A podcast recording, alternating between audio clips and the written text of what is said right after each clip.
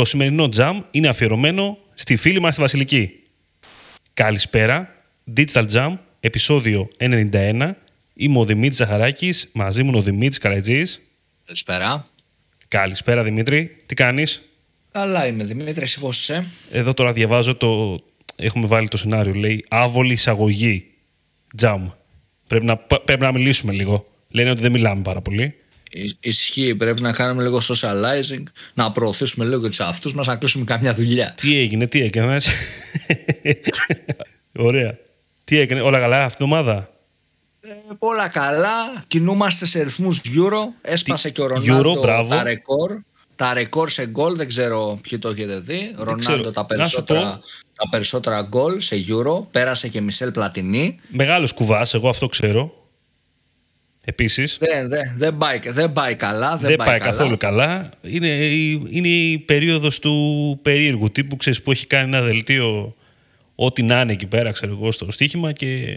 Ρίξει ένα ευρώ και βγάζει 100 χιλιάρια. Κάτι, κάτι τέτοια κουλά, ξέρω εγώ. Ναι, ακούσα κάτι τέτοιες ιστορίες. Είναι η εποχή, ξέρεις που ακούς τέτοιες ιστορίες τώρα. Όπως ακούγαμε παλιά, ότι ε, έπαιξε πρώτη του φορά, ας πούμε, Τζόκερ και κέρδισε ένα εκατομμύριο. Ξέρεις, κά, κάτι, τα κουλά αυτά. Νομίζω αυτά είναι λίγο και αστική μύθη. Δηλαδή, ε, παίζει να είναι πληρωμένα μούφα. Αυτά. Ξέρεις τι, για, για, ένα ψήφο, για ένα ψήφο η ελληνική γλώσσα δεν έγινε παγκόσμια.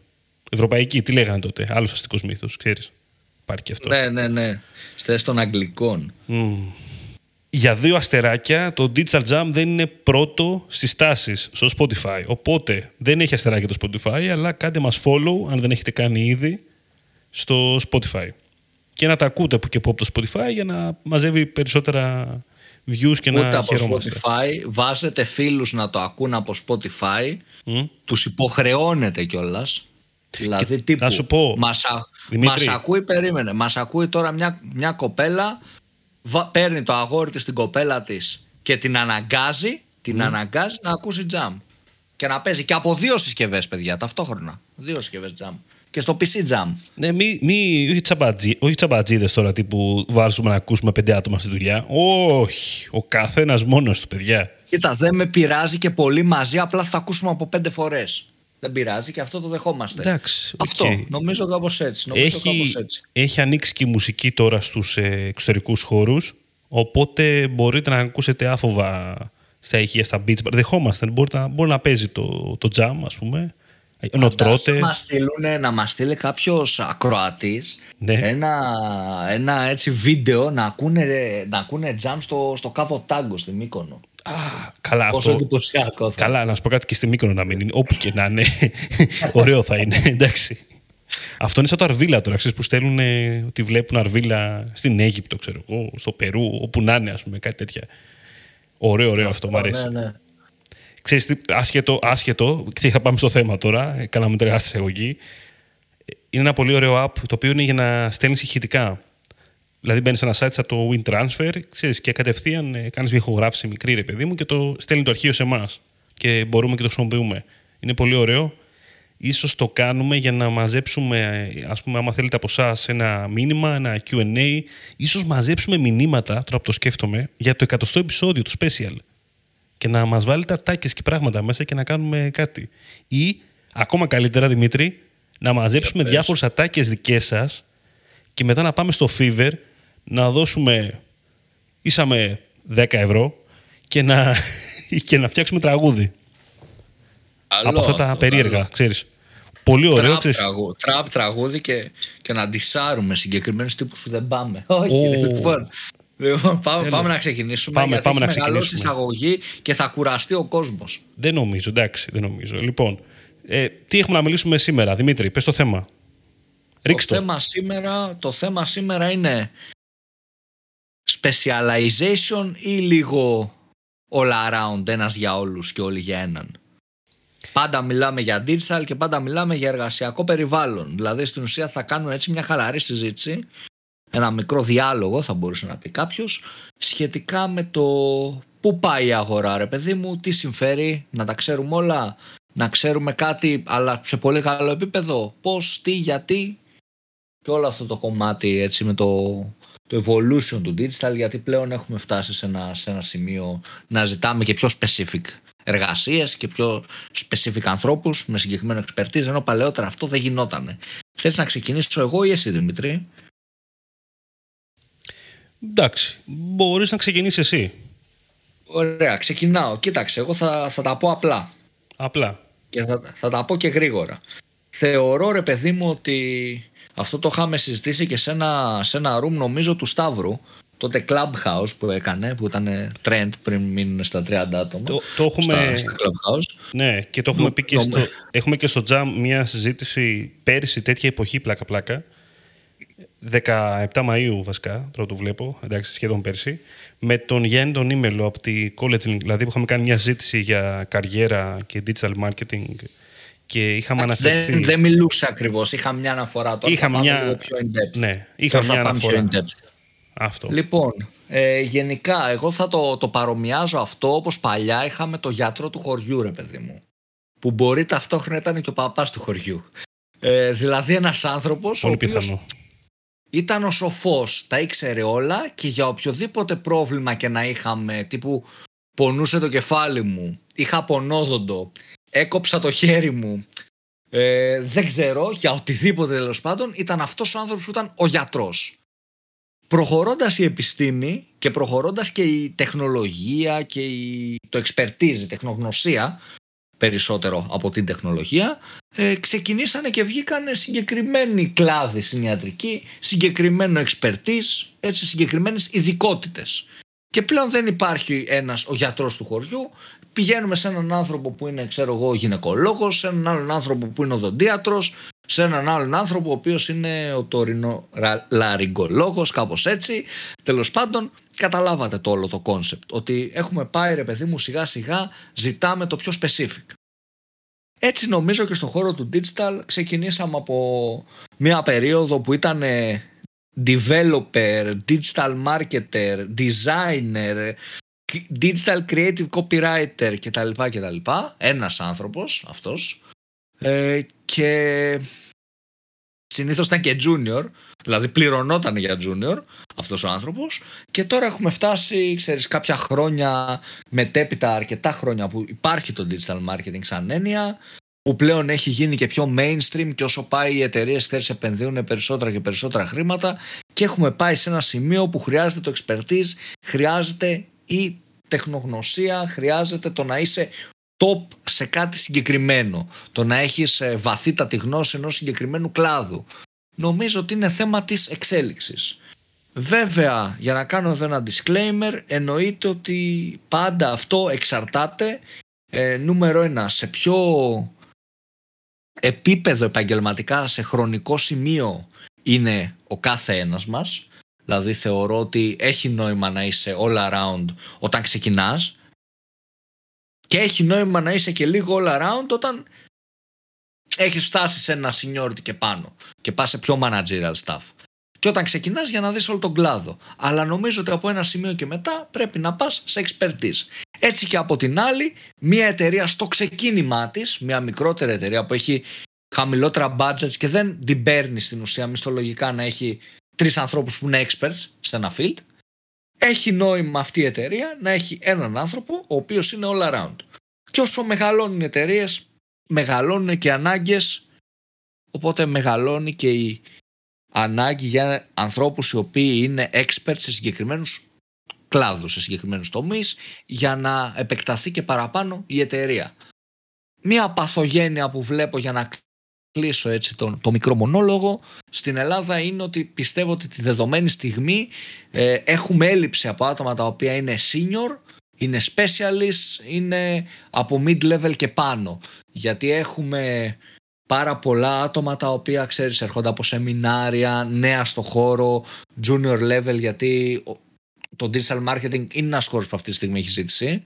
Και είναι ένας χώρος που ακριβώς επειδή έχει ζήτηση έχει και πάρα πολλά σεμινάρια και έχει και πάρα πολλά άτομα τα οποία κάνουν αυτά τα σεμινάρια και βγαίνουν προς τα έξω οπότε έχουμε ως αποτέλεσμα να έχουμε πολλούς junior level ανθρώπους που παίρνουν entry θέσεις και ασχολούνται, έχουν πάθος για το αντικείμενο, διαβάζουν κτλ. κτλ αλλά δεν έχουμε πάρα πολλούς medium level και πάρα πολλούς senior level. Οπότε εκεί δημιουργείται λίγο ένα πρόβλημα. Δηλαδή, αν δείτε αγγελίες εταιριών, ε, νομίζω ότι τρέχουν για πάρα πολύ καιρό αγγελίες ακόμα και σε μεγάλες εταιρείες και σε εμάς το βλέπω ας πούμε που γενικά είμαστε σε, ένα, σε μια φάση grow και ψάχνουμε συνέχεια άτομα ότι υπάρχει μια δυσκολία ειδικότερα στο performance το να βρεις ανθρώπους που είναι specialized εκεί. Αυτά από εμένα, δεν ξέρω τι έχεις να πεις εσύ Δημήτρη. Ωραία. Μ' άρεσε πάρα πολύ η παρομοίωση που έκανες. Για, όχι για το χωριό και τον παπά, πιο μετά. Για το, για το κομμάτι ότι σαν την εταιρεία πρακτικά είναι και ο ίδιος ο, ο άνθρωπος. Εξελίσσεται και εξειδικεύεται κάπου. Και το εξειδικεύεται έχει σημασία να το κρατήσουμε και ώστε ότι πηγαίνει εκεί πέρα που έχει κλείσει. Όπως και η εταιρεία. Στην πραγματικότητα, καλό είναι η εταιρεία, ρε παιδάκι μου, μετά από ένα χι διάστημα να μην τα κάνει όλα. Ίσως δεν μπορεί να τα, δεν μπορεί να τα κάνει όλα καλά τέλος πάντων. Έχουν όλες οι εταιρείε έχουν κάποια κομμάτια τους που είναι, θέλουν ρε παιδάκι μου το πουλάνε. Είναι το expertise.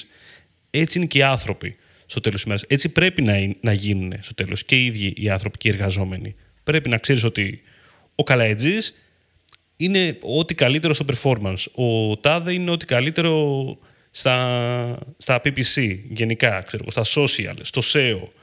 Οτιδήποτε μπορεί να λέγεται αυτό. Και αυτό είναι η ζωή, μπορούμε να πούμε, εν ολίγης. Τώρα, κοίτα να δεις. Ε, το entry level, ναι, όπως είπες, εντάξει, συμφωνώ ότι αναγκαστικά, ρε παιδάκι μου, πρέπει να είσαι 360 και πρέπει να είσαι 360 και να είσαι ευέλικτος όταν μπαίνεις στην αγορά υπάρχουν θέσεις, δόξα τω Θεώ, ξέρεις, που είναι junior level και δεν έχουν εξειδίκευση και δεν είναι καλό κιόλας λάθος. Δηλαδή, είναι και πολύ λάθος έτσι να ξεκινήσει κάποιος από ένα πολύ, πολύ κλειστό, πολύ εξειδικευμένο special, τέλος πάντων, ε, κλάδο του digital. Δεν είναι κακό, ίσως τώρα που το σκέφτομαι, αλλά δεν ξέρω, εγώ, εγώ το φοβάμαι. Άμα αυτή την έννοια το λέω. Δηλαδή, δεν θα το πρότεινα σε κάποιον, ρε παιδάκι μου. Νιώθω ότι. Αν και αλλάζει βέβαια τώρα. Έχει αλλάξει πάρα πολύ ο κλάδος τα τελευταία πέντε χρόνια και δεν είμαι και σίγουρος τώρα για αυτό που λέω. Παρ' όλα αυτά, νομίζω καταλαβες πώς το εννοώ. Έτσι, καταλαβέ. Εντάξει, δεν συμφωνώ τόσο πολύ εγώ. Σε, ποιο, σε ποιο; Μπορεί ρε παιδί μου να ξεκινήσεις και να πας. Θέλω αυτό ρε παιδί μου.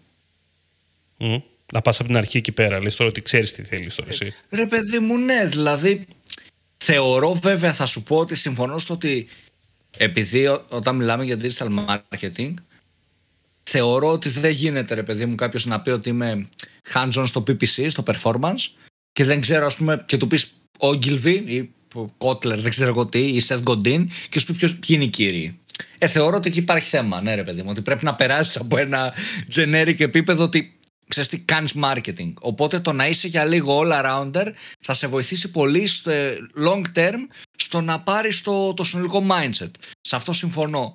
Αλλά μπορεί κάποιος να πει ξέρεις κάτι ότι εγώ θέλω ρε παιδί μου να κάνω PPC, θέλω να κάνω SEO, θέλω να κάνω content υπό προποθέσει, δηλαδή, ας πούμε, κάποιος που θέλει να κάνει content, ε, δεν νομίζω ότι έχει ανάγκη να περάσει και από Excelόφυλλα και PPC και Analytics, γιατί ο άνθρωπος είναι creative άνθρωπος θέλει να κάνει content. Εντάξει, τώρα το content είναι πολύ. Θα σου λέγα ότι είναι πολύ συγκεκριμένο πλέον. Έχει γίνει έτσι κι αλλιώς από την αρχή.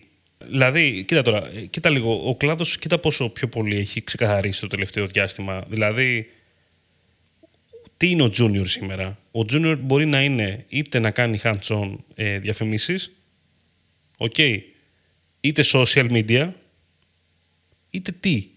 Να κάνει SEO, μπορεί, μπορεί, μπορεί βασικά να κάνει SEO, όντως. Γιατί να μην κάνεις SEO, εγώ ξέρω ανθρώπους που είναι junior όπου κάνουν. Εντάξει ρε παιδάκι μου, σου Keyword research. Ναι. Ε, κάνουν social media, κάνουν copywriting, κάνουν και λίγο... Τώρα, ε, το κομμάτι... Δουλειά του ποδαριού, ξέρεις, ναι, τα πάντα. Θέλω να σου πω ότι είναι κάποιες, ε, κάποιες κατηγορίες που λίγο, ρε παιδάκι μου, σχετίζονται πολύ, πολύ εύκολα. Δηλαδή, από το content πηγαίνεις, έχει σχέση με τα social media. Από εκεί έχει σχέση άμεσα και με το SEO, λόγω περιεχομένου. Όλα λίγο σχετίζονται. Ε, εντάξει, θέλω να σου πω ότι είναι γενικός ο κλάδος, αλλά στην πράξη μπορείς τα περισσότερες περισσότερες περιπτώσεις μπορείς να κάνεις λίγο adapt από το ένα στο άλλο. Μόνο το performance, ρε παιδάκι μου, λίγο ξεχωρίζει. επειδή έχει να κάνει με νούμερα. Κυρίως με Εντάξει, νούμερα. Συμφωνώ, συμφωνώ σε αυτό ρε παιδί μου ότι όπως είπαμε ρε παιδί μου το performance ε, μετατρέπεται και αυτό σε κάτι πιο στρατηγικό σιγά σιγά. Οπότε θα πρέπει να γνωρίζει και ο performance marketing manager ας πούμε marketing για αρχή. Οπότε νομίζω πως ε, πηγαίνουμε, πηγαίνουμε προς τα εκεί έτσι κι αλλιώς και το να είσαι στην αρχή της καριέρας σου all around νομίζω ότι θα σε βοηθήσει πάρα πολύ. Ναι, σίγουρα. Καλά, εκεί στο performance που λες και καλά μη σου πω όχι μόνο εκεί παίζει πολύ και το κομμάτι που πάμε τώρα τέλος πάντων λίγο γύρω από τους αλγόριθμους. Δηλαδή το έχω ξαναπετάξει, το έχουμε ξαναπετάξει γενικότερα και δύο νομίζω αυτό, χειριστής αλγορίθμου και εκπαιδευτής αλγορίθμου σιγά σιγά. Δηλαδή μπαίνουμε σιγά σιγά σε ένα νέο, σε ένα νέο πλαίσιο. Στη πράξη ήδη συμβαίνει, αλλά δεν το λέμε. Κοίταξε, δεν ξέρω. Εγώ είμαι λίγο ενδιάμεσα σε αυτό με τους αλγόριθμους. Ε, Θεωρώ ότι ήμασταν λίγο σε μια ουτοπία, σε μια Τι λέει ρε. χω- χώρα πολύ καλή, Α. ε, σε έναν τόπο πολύ καλό. Ο- Ουτοπικό ας πούμε, τόσο καλό που ήταν λίγο ονειρικός σε μια dreamland όπου σιγά σιγά τώρα σε ένα ε, data privacy ας πούμε web και ένα cookieless web και ένα, ένα ίντερνετ το οποίο πλέον ο χρήστης ξέρεις, κάνει value τα προσωπικά του δεδομένα και δεν θέλει να τα δώσει. Και υπάρχουν και κανονισμοί και νόμοι που επιτρέπουν στο χρήστη να μην τα δώσει και υπάρχουν και εταιρείες οι οποίες λένε στο χρήστη ξέρεις μπορείς να πατήσεις αυτό το κουμπί και να μην δίνεις τίποτα στο διαφημιστή και υπάρχουν και browser οι οποίοι θα σου πούνε ότι από εμάς δεν θα βλέπεις διαφημίσεις ή θα, θα σε πληρώνουμε σε ένα χ κρυπτονόμισμα όσο βλέπεις διαφημίσεις νομίζω πως σιγά σιγά ε, γυρίζουμε πιο πολύ στο στρατηγικό marketing και ότι Ναι, ναι, μεν αυτό δουλεύει ο δεν αλλάζει. αλγόριθμος αλλά θα σταματήσει να δουλεύει τόσο καλά ο αλγόριθμος γιατί δεν θα έχει τόσα δεδομένα Ας Α, πούμε το, το όχι. facebook Μμ. με όλα αυτά που γίνονται θεωρώ ότι τα δεδομένα που θα έχει είναι πάρα πολύ λίγα. Ναι, αλλά... και μπο- μπορεί Κοίτα να λίγο. πάμε με τη λογική, ξέρεις τι, να πούμε ότι κάτι θα βρεθεί, προς το παρόν δεν έχει βρεθεί και οτιδήποτε και να βρεθεί από τη στιγμή που υπάρχουν κανονισμοί όπου τι σημαίνει ότι ο χρήστης αν δεν πατήσει αποδέχομαι τα cookies σου. Εσύ δεν μπορείς να μετράς καν ότι μπήκε στο site σου ας πούμε. Και τι έχει κάνει και αν έχει αγοράσει και ποιος είναι. Ε, νομίζω πως ρε παιδί μου τελειώνει οποιαδήποτε συζήτηση ε, σε αυτό το κομμάτι. Δηλαδή, αν οι χρήστες αποφασίσουν ότι εμείς θα πατάμε όχι, τελειώνει και ο αλγόριθμος. Τι μπορεί να κάνει; Δεν ξέρω. Δηλαδή, είμαι λίγο ενδιάμεσος. Ναι, μεν ο- οι αλγόριθμοι βελτιώνονται, γίνονται πιο έξυπνοι από ποτέ και ακόμα και με μικρά signals ε, βρίσκουν και αντιλαμβάνονται να κάνουν απίστευτα πράγματα. Αλλά νομίζω ότι από ένα σημείο και μετά και οι ίδιοι στο marketing το παρακάναμε, ρε παιδί μου. Ξέρεις, τραβή, περάσαμε μια, μια νοητή κόκκινη γραμμή, την περάσαμε λίγο. Το ξεφτυλίσαμε, ας πούμε. Ε, και τρελαθήκανε και οι χρήστες και βγήκανε και τα σκάνδαλα και πλέον νιώθω ότι πάμε σε ένα πω. ίντερνετ το οποίο, ε, ξέρεις, γίνεται πολύ privacy first. Και όχι, δεν θα σου δώσω δικαίωμα γιατί δεν ξέρω τι θα τα κάνεις αυτά τα δικαιώματα. Γιατί γίνονται, ας πούμε, manipulate και εκλογές, λέω εγώ τώρα. Οπότε ο χρήστης έχει φοβηθεί. Κοίτα. Αυτό θεωρώ. Κοίτα, εγώ δεν, είμαι, δεν συμφωνώ μαζί σου σε αυτό το κομμάτι. Ε, Στο κομμάτι ειδικά που λες, ρε παιδάκι μου, ότι δεν θα πάνε οι αλγόριθμοι. Με την έννοια ότι δεν, δεν- το θεωρώ ότι δεν γίνεται να μην πάνε. Αναγκαστικά θα πάνε. Δηλαδή, δεν θα... Ναι, θα κάνουμε ε, χα- ε, μαϊμουδιές, θα κάνουμε μα, μανιουαλιές, ωραία λέξη καινούργια, για να χειριστούμε τις καταστάσεις ή να σκεφτούμε marketing στρατηγικές αναγκαστικά. Αυτό, και, αυτό έλειπε βασικά να μην κάναμε, θα σου έλεγα κιόλας. Αλλά ε, εντάξει, πιστεύω ότι το- ο αλγόριθμος ε, θα συνεχίζει να μας απασχολεί όπως και να έχει. Δηλαδή όπως μας, μας απασχολούσε πριν πέντε χρόνια. Το πώς δουλεύει, πόσο μάλλον με λιγότερα όταν δεν έχει τα κατάλληλα signals ή όταν έχει δυσκολίες, είναι πάλι ένα μέρος του challenge, του performance. Γιατί εκεί πέρα αρχίζουμε και ασχολιόμαστε με το πώς να το εκπαιδεύσουμε, πώς να πάρει δεδομένα. Δηλαδή, μπαίνουμε σε μια, και σε μια άλλη λογική. Όχι απλά να επιλέξουμε audience, αλλά να καταλάβουμε το πώς θα το κάνουμε αυτό το πράγμα να δουλεύει. Δηλαδή, πρέπει να μάθουμε και οδήγηση, ρε παιδί μου. Δεν είναι, δεν είναι θα πούμε στο τε... Πρέπει να μάθουμε το Τέσλα να, να οδηγάει κιόλας. Εκεί είναι το η διαφορά. Να το μάθουμε το δρόμο πριν μπει και να μας πάει αυτόματα. Κάπως έτσι. Πολύ πρόχειρα το λέω. Εντάξει, δεν σου λέω ότι ρε παιδί δεν θα υπάρχουν αλγόριθμοι. Προφανώς. Απλά θεωρώ ότι δεν θα μιλάμε για το να δουλεύουν τόσο καλά όσο δουλεύουν τώρα. Αυτό. Οπότε, ναι, εντάξει. Ε, κοίτα, με το χυμαδιό και... τρόπο. Κοίτα, να σου πω κάτι. Ναι, με το έτσι που, που ήμασταν πολύ χήμα, ίσως και το βάζαμε εκεί πέρα και ξαφνικά μάζευε δεδομένα τσακ μπαμ και δούλευε έτσι και δεν του δίναμε και σημασία και πήγαινε ακόμα καλύτερα. ναι, OK. Okay. Δεν θα είναι ακριβώς έτσι τα πράγματα. Ισχύει δυσκολεύουν τα πράγματα, αλλάζει, ε, καταρχήν αλλάζει η αγορά, ρε παιδί μου. Δηλαδή, βλέπουμε τι συμβαίνει. Όλα, όλα κλείνουν. Όλα, όλα κλείνουν ενώ, ε, ενώ οικοσυστήματα. Γίνονται οικοσυστήματα πλέον. Όλοι, μιλάμε για, έχουμε ξαναμιλήσει, Amazon, Google, Facebook. Οικοσυστήματα. Όλα κλείνονται μέσα, εκεί πέρα, σιγά σιγά. Αυτό δημιουργεί ένα πρόβλημα σε όλους τους υπόλοιπους που βρίσκονται έξω από αυτά. Ο, μέσα... Θα το δούμε. Εντάξει, ναι. μην είναι, γιατί αλλάζουμε θέμα τώρα. Ναι, ισχύει. Απλά εγώ Άρα, πιστεύω λέμε παιδί ότι, ότι θα αλλάξει. Θα δούμε στο, στο μέλλον. Κοίτα να σου πω, στο, στο κομμάτι, επιστρέφω λίγο πίσω, στο κομμάτι του specialization κάτι ρε παιδάκι μου το οποίο εγώ το επίσης το φοβάμαι είναι το κομμάτι του να κάνεις specialized πάνω σε όχι όχι στο PPC, αλλά να κάνεις πάνω σε ένα μόνο tool, τέλος πάντων.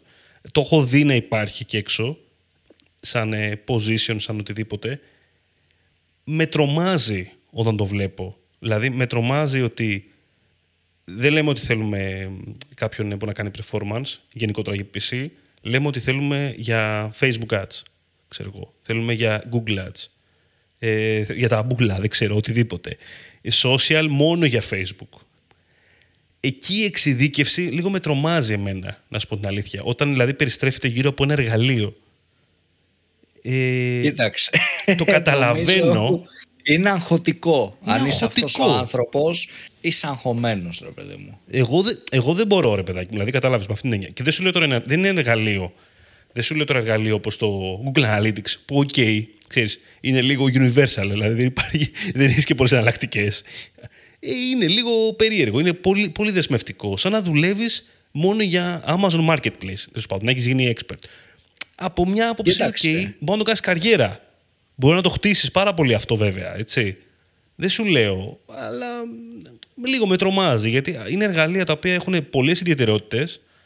Θα γίνεις expert σε αυτό, απλά θα κλειστείς πάρα πολύ από τον έξω κόσμο. Ναι. Ξέρεις τι γίνεται. Αυτό τώρα, αν θες να φτάσεις σε τέτοιο σημείο expertise, δεν θα γίνεις expert ας πούμε ε, στο Amazon Marketplace, σου λέω εγώ τυχαία, στην Ελλάδα. Θα γίνεις στο Amazon Marketplace στην Αμερική. Μπορεί να χρεώνεις, ξέρω εγώ, 5.000 δολάρια την ώρα σου και επειδή είσαι expert και το σε αυτό να σε ακολουθεί κόσμος. Δηλαδή στο εξωτερικό το έχω δει πάρα πολύ αυτό. Ναι, υπάρχει πάρα πολύ, γι' αυτό το είπα. Και όταν λέω στο εξωτερικό εννοώ σε ανεπτυγμένο εξωτερικό, γιατί εννοείται υπάρχει εξωτερικό που είναι same σε Ελλάδα και ακόμα και σε πιο χαμηλό επίπεδο. Αλλά ας πούμε σε, σε Αγγλία, σε Αμερική, σε τέτοιου τύπου χώρες υπάρχει πολύ ακραίο εξπερτίζο ότι αυτός ο τύπος κάνει μόνο Google Tag Manager 100%. Και στην Ελλάδα υπάρχει αυτό το κομμάτι, απλά το ρίσκο στην Ελλάδα, και εκεί είναι το αγχωτικό, είναι ότι δεν υπάρχει σε όλες τις εταιρείες, υπάρχει σε περιορισμένο επίπεδο εταιρεών. Δηλαδή, okay, μπορεί να είναι στην, στη στοίχημα, να είναι στο eFood, να είναι σε άλλες δύο-τρει εταιρείες, κατάλαβες. Αλλά θα είναι σε περιορισμένες mm. εταιρείες. Οπότε, εάν κάτι γίνει και δεν τα βρεις με αυτούς τους ανθρώπους ή θες να φύγεις στο μέλλον, είναι λίγο αγχωτικό ότι μπορείς να βρεις κλειστές πόρτες. Γιατί δεν θέλει κάποιος άλλος αυτό που εσύ πουλάς.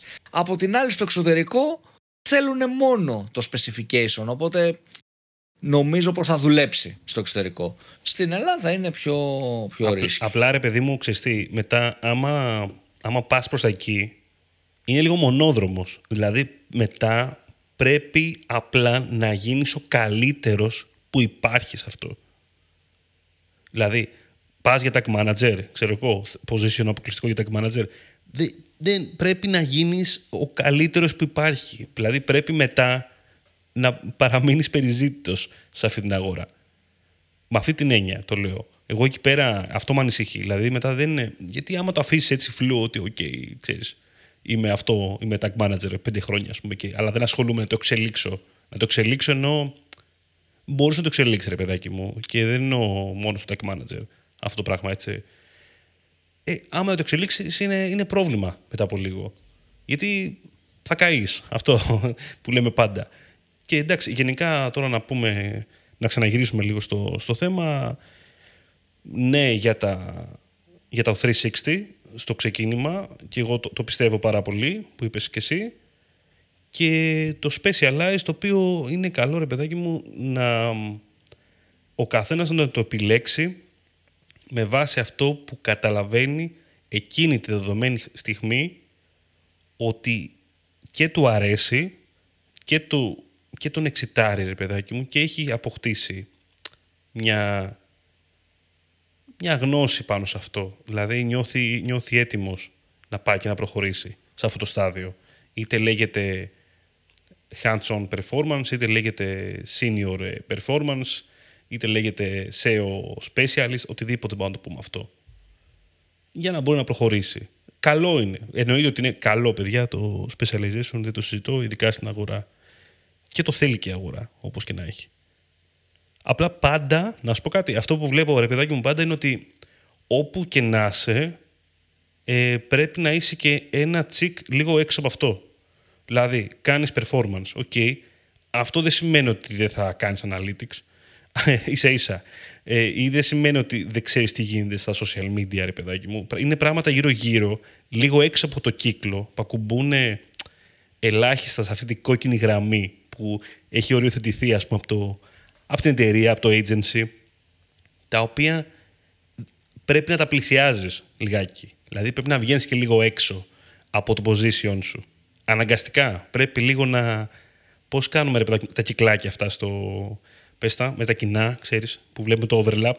Πρέπει overlap, λίγο να... ναι, ναι. ναι, λίγο πρέπει να κάνεις και λίγο overlap, λίγο προς τα έξω. εσύ. Να πιάνεις και λίγο τον, και τον ε, COG, να πιάνεις λίγο και τον ε, social. Ένα- Εξαρτάται, εξαρτάται ρε παιδί μου. Αυτό λίγο, θεωρώ ότι ένα πρέπει ποσοστό, να το κάνει... ένα ποσοστό πιστεύω πρέπει, ε, λίγο αναγκαστικά πρέπει να το έχεις ρε, εσύ. Δηλαδή... Ρε παιδί μου αυτό θα το κάνει αν κάποιος θέλει να πάει πιο managerial. Αν τώρα ο άλλος θέλει να είναι ο καλύτερος στον κόσμο ξέρω εγώ στο να κάνει Google Ads δεν χρειάζεται να έχει καμία ιδέα ούτε από social ούτε από SEO. Ειδικά από social media ας πούμε που είναι άλλο τώρα το τι, τι τρεντάρει στο Luben ας πούμε. Δεν χρειάζεται να το ξέρει. Αυτός που χρειάζεται να το ξέρει είναι αυτός που θα μανατζάρει την ομάδα. Που θα κάνει το project management, θα κάνει το, το, το HR στην ομάδα, όλα αυτά. Αυτός χρειάζεται να το ξέρει. Αλλά Ε, όσο πας πιο Ω, specialized, αυτό σου λέω. Ρε παιδί μου, αυτό αυτός που είναι specialized δεν θα κάνει managerial stuff. Επειδή είναι specialized, Όχι, ακριβώς δεν- αυτό δηλαδή. Δεν είναι managerial staff τώρα το να να γνωρίζεις το, Ρε παιδί μου, και, το, όμως, και το γιατί 5% του SEO και το 5% του, των social media. Γιατί Δηλαδή, να γνωρίζω όμως ας πούμε social media και Ναι. fundamentals του social media όταν δεν χρειάζομαι καν να έχω συναναστροφή στο day to day μου στη δουλειά μου με έναν τύπο social media. Ή δεν χρειάζεται να το μανατζάρω. Ή δεν χρειάζεται να τον ελέγξω να δω αν, αν μου λέει ψέματα, ας πούμε. Ναι. γιατί Αυτό δεν γίνεται. ε, εντάξει, Καταλάβεις, δεν, ε, δεν, το δεν είναι θε- υποχρεωτικό. Δεν είναι υποχρεωτικό, αλλά το θεωρώ ρε παιδάκι μου λίγο...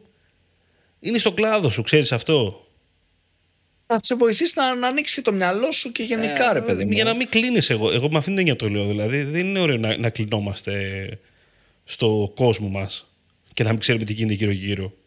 Ναι. Και πράγματα τα οποία συμβαίνουν γύρω από εμά μπορεί να μας απασχολούν και να χρησιμεύουν και στη δουλειά μας στο τέλος της ημέρας. Ακόμα και αν δεν έχει να κάνει. Να, κα- ακόμα και αν κάνουμε Google Ads, ας πούμε, μόνο. Έτσι, κάτι το οποίο συμβαίνει στα Facebook Ads μπορεί να μας αφορά για το χύψη λόγο. Μπορεί να, να πάρουμε μια ιδέα. Δεν ξέρω, ρε παιδάκι. μου. Δεν μπορώ να βρω και ένα παράδειγμα τώρα να, να σου πω. Αλλά θέλω να πιστεύω ότι κάτι καταλάβατε. Εντάξει, Τέλος σε, όταν μιλάμε κιόλας και για τη μεγάλη εικόνα και το να πρέπει να έχεις τη μεγάλη εικόνα, νομίζω ότι, ξέρεις, αυτό προαπαιτεί το να έχεις ε, γνώση σε βασικά πράγματα όλου, του, όλων των κλάδων. ναι. Εννοείται. Αυτό. Απλά ρε παιδί μου, κάποιος που θε, μπορεί να θέλει να είναι πολύ ξέρεις, specialized κάπου, εντάξει, δεν τον περιορίζει, ξέρεις, μην... Δεν τον μπορεί να περιορίζει, είναι ρε, πολύ εσύ. καλός κάπου και να μην έχει ιδέα από όλα τα υπόλοιπα, έτσι. Αλλά Αναγκαστικά Αν θέλει όμως. να φτάσει σε, Κάτσε, ρε, πιο, εσύ. σε πιο managerial πράγματα θα έχει. Περίμενε. Αφού είπαμε αναγκαστικά, ξεκινάς σχεδόν 360. Άρα όσο πας πιο πάνω, παν- πάντα κάτι σου μένει από τα υπόλοιπα πράγματα του κλάδου. Αυτό θέλω να πω. Δηλαδή, έχεις δημιουργήσει κάποιες μικρές βάσεις. Μπορεί να μην είσαι ο expert, προφανώς. Αλλά ρε Ρε παιδάκι παιδί μου, μου, εντάξει. καταλαβαίνεις να σκέψου μιλήσει ότι- με έναν άνθρωπο τέλος πάντων από το άλλο τμήμα. Αυτό θέλω να Εντάξει, πω. αυ- αυτό ναι, γιατί είσαι στο ίδιο πρίσμα. Αλλά σκέψου ότι έκανες εσύ πριν 7 Μεθαύριο, χρόνια. θέλω να σου πω, μεθαύριο θα μιλήσει με έναν άνθρωπο που, είναι, που δουλεύετε μαζί στο ίδιο project και είναι socialάς. Αλλά εσύ κάνεις Google Ads, ξέρω εγώ, και έχετε να κάνει μια στρατηγική. Ε, πρέπει να καταλάβεις λίγο τι σου λέει, ας πούμε. Δεν πρέπει να είσαι εκτός τόπου και χρόνου. Να έχεις Εντάξει, μια ρε παιδί μου, ιδέα. Αυτό, εντάξει, αυτό το θεωρώ ξέρεις, αυτονόητο. Τώρα, αν Basic. είσαι εκτός του χρόνου, οκ. Αλλά το ότι έκανες, ας πούμε, πριν 7 χρόνια, λίγο 2-3 backing στο SEO, ας πούμε, δεν πάει να πει ότι τώρα μπορείς να μιλήσεις σε SEO level με έναν άνθρωπο που είναι specialized στο SEO και να, μιλ- αντιληφθείς. εντάξει, όχι να μιλήσεις. Αυτό θέλω να σου πω. Ναι, ναι, ναι. Αυτό Και εντάξει, δεν συμφωνώ. είναι δουλειά σου νο- το να μιλήσεις και να το αντιληφθείς. Γιατί αν, το- Συμφωνώ. αν, αν το αντιληφθείς κιόλας, φεύγεις από το, από το expert σε κάτι και πας στο all arounder. Κάτι τέτοιο. Ωραία. Με αυτά πιστεύω μπορούμε να κλείσουμε, Δημήτρη, και για σήμερα. Ε, νομίζω ότι πρέπει να κλείσουμε στο κλασικό ε, jump sum up που κάνω πάντα. Έχω να πω ρε παιδί μου κάτι που το λέω συνέχεια και που είναι ρε παιδί μου πώς- μάντρα. Έτσι δεν λέγεται αυτό το, το ρητό που λες. Έτσι δεν, δεν το λένε. Κάτσε, κάτσε ρε σίβε. Τι Όντως, μάντρα. Αυτοκινήτων. Αυτό που το λέγατε στη Χαλκιδική, στα λεωχώρια. Λοιπόν, είναι το προσωπικό μου μάντρα. Α, αυτό. Κατάλαβα τώρα τι λες. Ναι. Πες το Λοιπόν. μάντρα σου. Το, το προσωπικό μου ρε παιδί μου έτσι πιστεύω, ας το πούμε έτσι, για να μην πω μάντρα και σε μπερδέψω τώρα Δημήτρη. Εντάξει. είναι ότι ρε παιδί μου οτιδήποτε θέλεις να κάνεις και είτε είσαι στο χώρο μια εβδομάδα σε οποιοδήποτε χώρο είτε αυτός είναι marketing, είτε είναι δικηγορία, είτε είναι ιατρική είτε στο, χώ- σε αυτό το χώρο τον επαγγελματικό μια εβδομάδα είτε σε 50 χρόνια είναι ρε παιδί μου το να ασχολείσαι πάρα πολύ πρωτίστως με τη γνώση, με την τεχνογνωσία ρε παιδί μου με το να παίρνεις από οπουδήποτε είσαι, οπουδήποτε βρίσκεσαι, να παίρνεις από το συνομιλητή σου κάτι. Να, να, ξέρεις, να μην πας σε ένα τύπου snob level, ότι εγώ είμαι ε, senior ε, σε, σε, σε μεγάλη εταιρεία, ο άλλος είναι junior, τι να μου δώσει. Να πας με τη λογική ότι η γνώση είναι το πιο σημαντικό, να, να κοιτάς και σε personal development αλλά και σε συζητήσεις κτλ. κτλ να παίρνεις πράγματα από τους συνομιλητές σου και σε δεύτερο βαθμό ρε παιδί μου να πάμε στο επίπεδο ότι να το, να το δείξουμε ότι είμαστε τόσο, τόσο γαμάτι ας πούμε. Οπότε εκεί έρχεται και το expertise γιατί για το να φτάσεις σε ένα σημείο να αποκτήσεις expertise θεωρώ ότι πρέπει να είσαι από τους ανθρώπους που ξέρεις διαβάζουν, δουλεύουν silently ή όχι silently όπως θέλει ο καθένας αλλά διαβάζουν και δουλεύουν και μετά θα φτάσεις σε ένα σημείο, ξέρεις, να καταφέρεις να έχεις όντως expertise, να, να θεωρείς expert, να σε ακούνε, να, να, να. Δηλαδή νομίζω ότι το πιο σημαντικό είναι στα πρώτα βήματα, αλλά και στη συνέχεια να, έχεις, να είσαι stable και προσιλωμένος στο στόχο σου. Και μετέπειτα νομίζω πως ε, όπως είπαμε ξεκινάς με κάτι πιο all around και φτάνεις σε ένα σημείο, σε ένα expertise και σιγά σιγά μπορείς αυτό και να το αλλάξεις εννοείται αν το βαρεθείς ή αν βρεις νέα challenge. Δηλαδή ξέρω ανθρώπους που κάποτε ήταν στο content και τώρα είναι στο performance και είναι πολύ καλοί σε αυτό. Ή το αντίστροφο. Οπότε κάπως έτσι. Αυτά ήταν το, το sum up για μένα. Ωραία. Συγκινηθήκαμε. Εντάξει είμαι, είμαι τελευταία πολύ συγκινητικός θα έλεγα κι εγώ. Είσαι, ναι. Λοιπόν, εγώ δεν θέλω να κάνω τόσο μεγάλες εξαγωγές όσες κάνει ο Καλαετζής. Εγώ θέλω να πω ότι άμα μας ακούει αυτή τη στιγμή κάποιος ο οποίος βρίσκεται στην αρχή τέλος πάντων, απλά να ακολουθήσει αρχικά αυτό που του αρέσει, ρε παιδάκι μου, γιατί στο τέλος της ημέρας αυτό είναι το σημαντικότερο, ό,τι και να λέμε εμείς οι, οι φιλόσοφοι του τζαμ εδώ πέρα, γιατί άξι, άμα δεν σ' αρέσει αυτό που κάνεις, δηλαδή θα το βρεις μετά μπροστά σου και είναι, είναι κακό δηλαδή και για ψυχολογικούς λόγους. Έτσι. Βρείτε δηλαδή αυτό που σας κάνει αρχικά να είστε χαρούμενοι. Μπορείτε να ξεκινήσετε από το γενικό, είναι καλό και είναι ευχάριστο. Μην το θεωρήσετε ποτέ ότι είναι κακό πράγμα να ξεκινήσεις κάνοντας πολλά πράγματα. Είναι δύσκολο στην αρχή. Για όλους είναι, αυτό να ξέρετε. Μερικούς λογικά θα είναι λίγο περισσότερο και για, μπορεί, και για οικονομικούς μπορεί λόγους και όχι μόνο για οικονομικούς λόγους και γιατί νιώθεις ότι κάνεις 800 πράγματα και δεν εξελίσσεται και αυτά. Θα το καταλάβεις όμως όταν φτάσεις σε αυτό το σημείο. Δηλαδή θα καταλάβεις το σημείο που έχεις μια κλίση προς τα κάπου που αυτός σου αρέσει περισσότερο. Άμα δεν το καταλάβεις είναι λίγο πρόβλημα να σου πω την αλήθεια. Ε, αλλά πιστεύω ότι το καταλάβετε. Όταν φτάσετε σε αυτό το σημείο που θα νιώσετε δηλαδή ότι εδώ πέρα είμαι πιο δυνατός, θα πάτε και θα δώσετε μόνοι σας ρε παιδάκι μου τη δέουσα αξία, θα διαβάσετε παραπάνω, ακόμα και άμα δεν το άμα, ακόμα και αν δεν είστε δουλειά να το κάνετε αυτό. Δηλαδή, ακόμα και αν δεν έχετε το, ε, το πελάτη τον, ε, που σκάει 5.000 budget, θα κάτσετε και θα ασχοληθείτε περισσότερο από μόνοι σας. Δηλαδή, θα το δείτε αυτό. Δηλαδή, και, και σε μένα νομίζω έτσι, έτσι έχει συμβεί, νομίζω και σε, σε Δημήτρη πάνω κάτω έτσι συνέβη. Μέσα στη ροή έγινα. Και, και εδώ τώρα κολλάει Charles mm. Bukowski Find ναι. what you love and let it kill you. Πολύ ωραία αναφορά, ωραίο βιβλίο. Ωραίος Μπουκόφσκι. Πρέπει να κάνουμε και ένα αφιέρωμα στον Μπουκόφσκι κάποια στιγμή στο τζαμ. Έχουμε ξεφύγει γενικότερα με αυτά τα αφιερώματα. Αλλά τέλος πάντων. λοιπόν, ε, αυτά. Λοιπόν, δεν θέλω να το αλλοιώσω άλλο. Μην χάσουμε και το, μην χάσουμε και το νόημα στη τελική από αυτό το πράγμα που είπαμε. Να σα ευχαριστήσουμε που ήσασταν εδώ πέρα μαζί μας. Γενικότερα δεν ευχαριστούμε πολύ τον κόσμο. Το σκεφτόμουν τις προάλλες. Δεν λέμε συχνά ευχαριστούμε που μας ακούσατε. Το οποίο μπορεί να κάτι. Τι; Το ευχαριστούμε στην πράξη, Δημήτρη, γιατί εμείς δεν ζητάμε consulting για αυτά που λέμε. Έχεις δίκιο. Έχεις δίκιο. Οπότε να σα ευχαριστήσουμε που μας ακούτε γενικότερα και δεν το θεωρούμε δεδομένο, να ξέρετε, όταν δεν το λέμε, έτσι. Ε, να σας θυμίσουμε ότι μας ακούτε σε Spotify, Apple Podcast, ε, Google Podcast, Pocketcast και όλες τις άλλες πλατφόρμες και στο digitaljam.gr όπου και μας διαβάζετε και θα βλέπετε και άρθρα επιλεγμένα μερικά που ανεβάζουμε και τα λοιπά και τα podcast. Μας ακολουθείτε σε Facebook, Instagram, LinkedIn. Πληροφορίες για το Patreon θα βρείτε στην περιγραφή από κάτω από το επεισόδιο είτε στο site μας σε ένα ωραίο μεγάλο button πάνω δεξιά που λέει support βοήθεια, πρέπει να λέει στο τέλος. Λοιπόν, θα το σκέφτομαι.